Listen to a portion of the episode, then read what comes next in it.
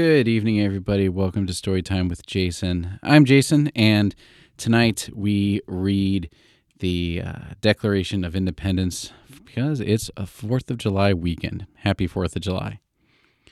Uh, as a little bit of a background note, uh, Thomas Jefferson was the main architect for the Declaration, and the Second Continental Congress voted to break away from Great Britain on July 2nd, and then on the 4th of July, voted to adopt the uh, Declaration of Independence.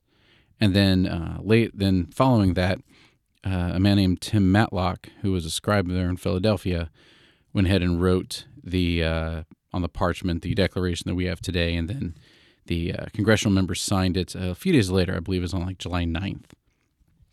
And like always with uh, this podcast, I read the I read this document as a historical document. I read it in, enti- in its entirety, and I'm not changing any of the uh, language or updating some of the words like I do with uh, with Aesop's fables. So,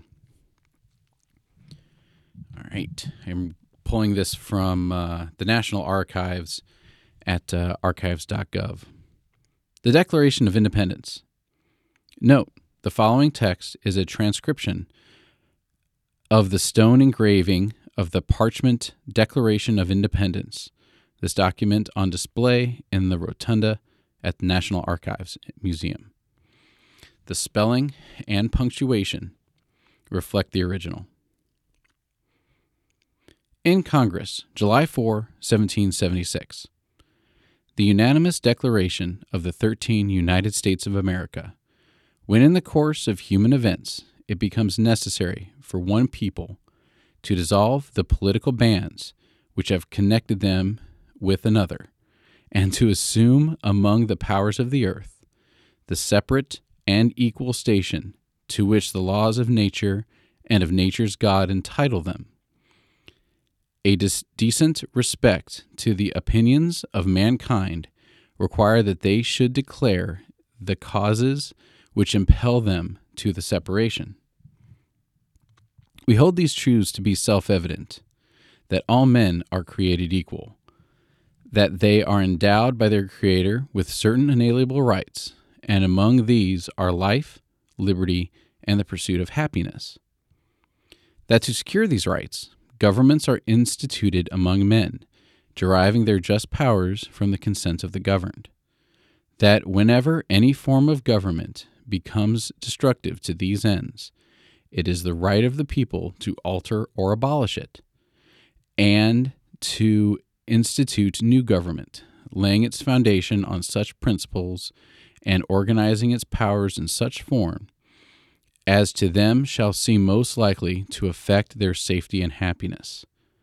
Prudence, indeed, will dictate that governments long established should not ch- be changed for light and transient causes, and accordingly all experience hath shown that mankind are more disposed to suffer while evils are sufferable than to right themselves by abolishing the forms to which they are accustomed. But when a long train of abuses and usurpations, pursuing invariably the same object, evinces a design to reduce them under absolute despotism. It is their right, it is their duty to throw off such government and to provide new guards for their future security. Such has been the patient sufferance of these colonies, and such is now the necessity which constrains them to alter their former system of government. The history of the present King of Great Britain is a history of repeated injuries and usurpations all having in direct object the establishment of an absolute tyranny over these states. To prove this, let facts be submitted to a candid world. He has refused his assent to laws, the most wholesome and necessary for the public good. He has forbidden his governors to pass laws of immediate and pressing importance, unless suspended in their operation till his assent should be obtained and when so, so suspended, he has utterly neglected to attend them. He has refused to pass other laws for the accommodation of large districts of people, unless those people would relinquish the right of representation in the legislature, and right inestimable to them and formidable to tyrants only. He has called together legislative bodies at places unusual, uncomfortable, and distant from the depository of their public records for the sole purpose of fatiguing them into compliance with his measures. He has dissolved Representative House repeatedly for opposing with manly firmness his invasions on the rights of the people.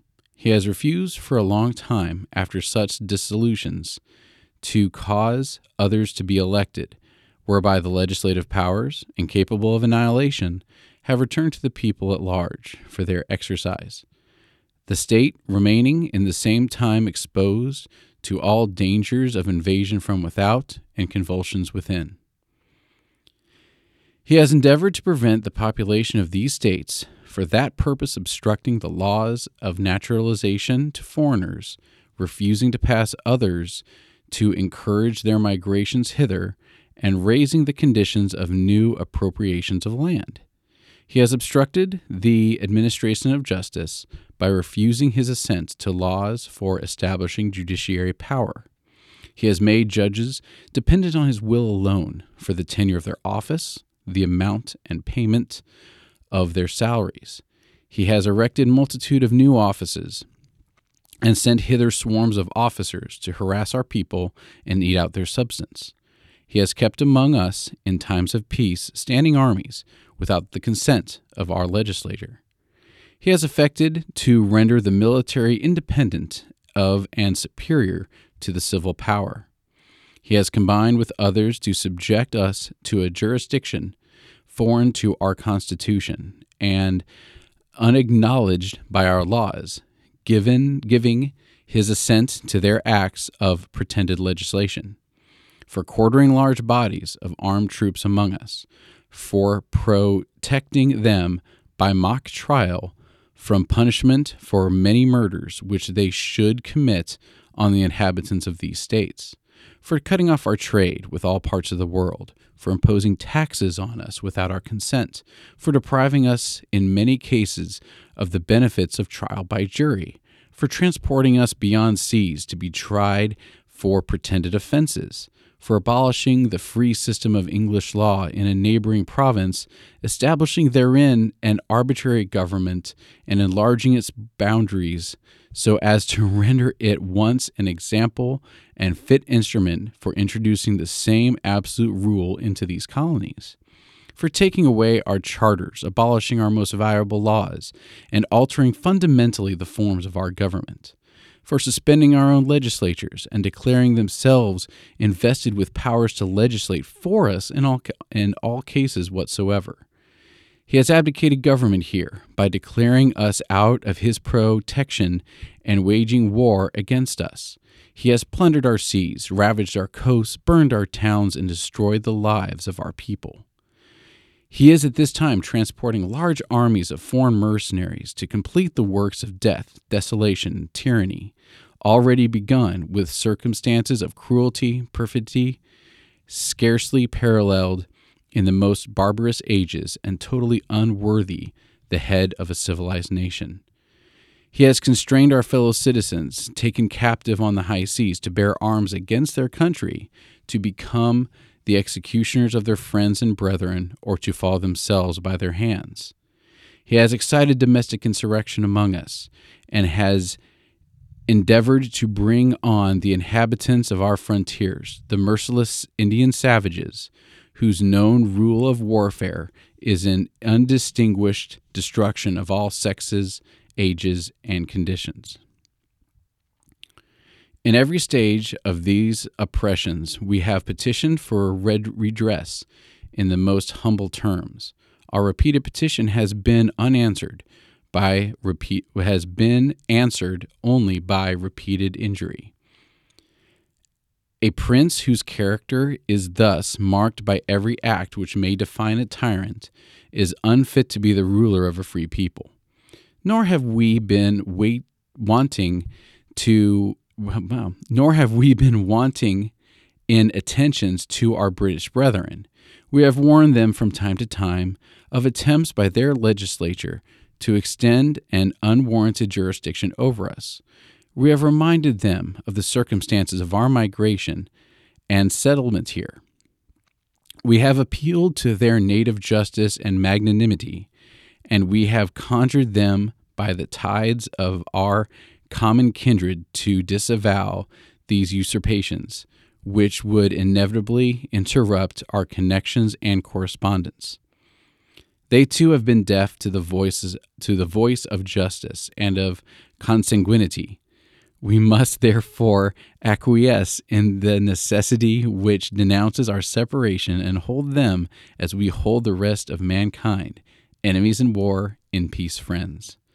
We, therefore, the representatives of the United States of America, in General Congress assembled, appealing to the Supreme Judge of the world for the rectitude of our intentions, do, in the name and by the authority of the good people of these colonies, solemnly publish and declare that these united colonies are, and of right ought to be, free and independent states, that they are absolved from all allegiances to the British Crown and that all political connections between them and the state of Great Britain is and ought to be totally dissolved, and that as free and independent states they have full power to levy war, conclude peace, contract alliances, establish commerce, and to do all other acts and things which independent states may of right do and for the support of this declaration with a firm reliance on the protection of divine providence, providence, we mutually pledge to each other our lives, our fortunes, and our sacred honor. From Georgia, Button Gwinnett, Lyman Hall, George Walton.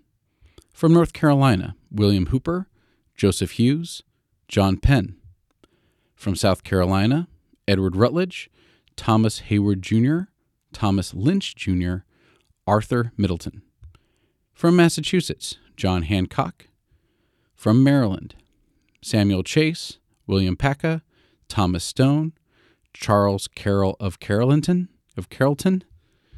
Virginia, from Virginia, George Wythe, Richard Henry Lee, Thomas Jefferson, Benjamin Harrison, Thomas Nelson Jr., Francis Lightfoot Lee, Carter Braxton.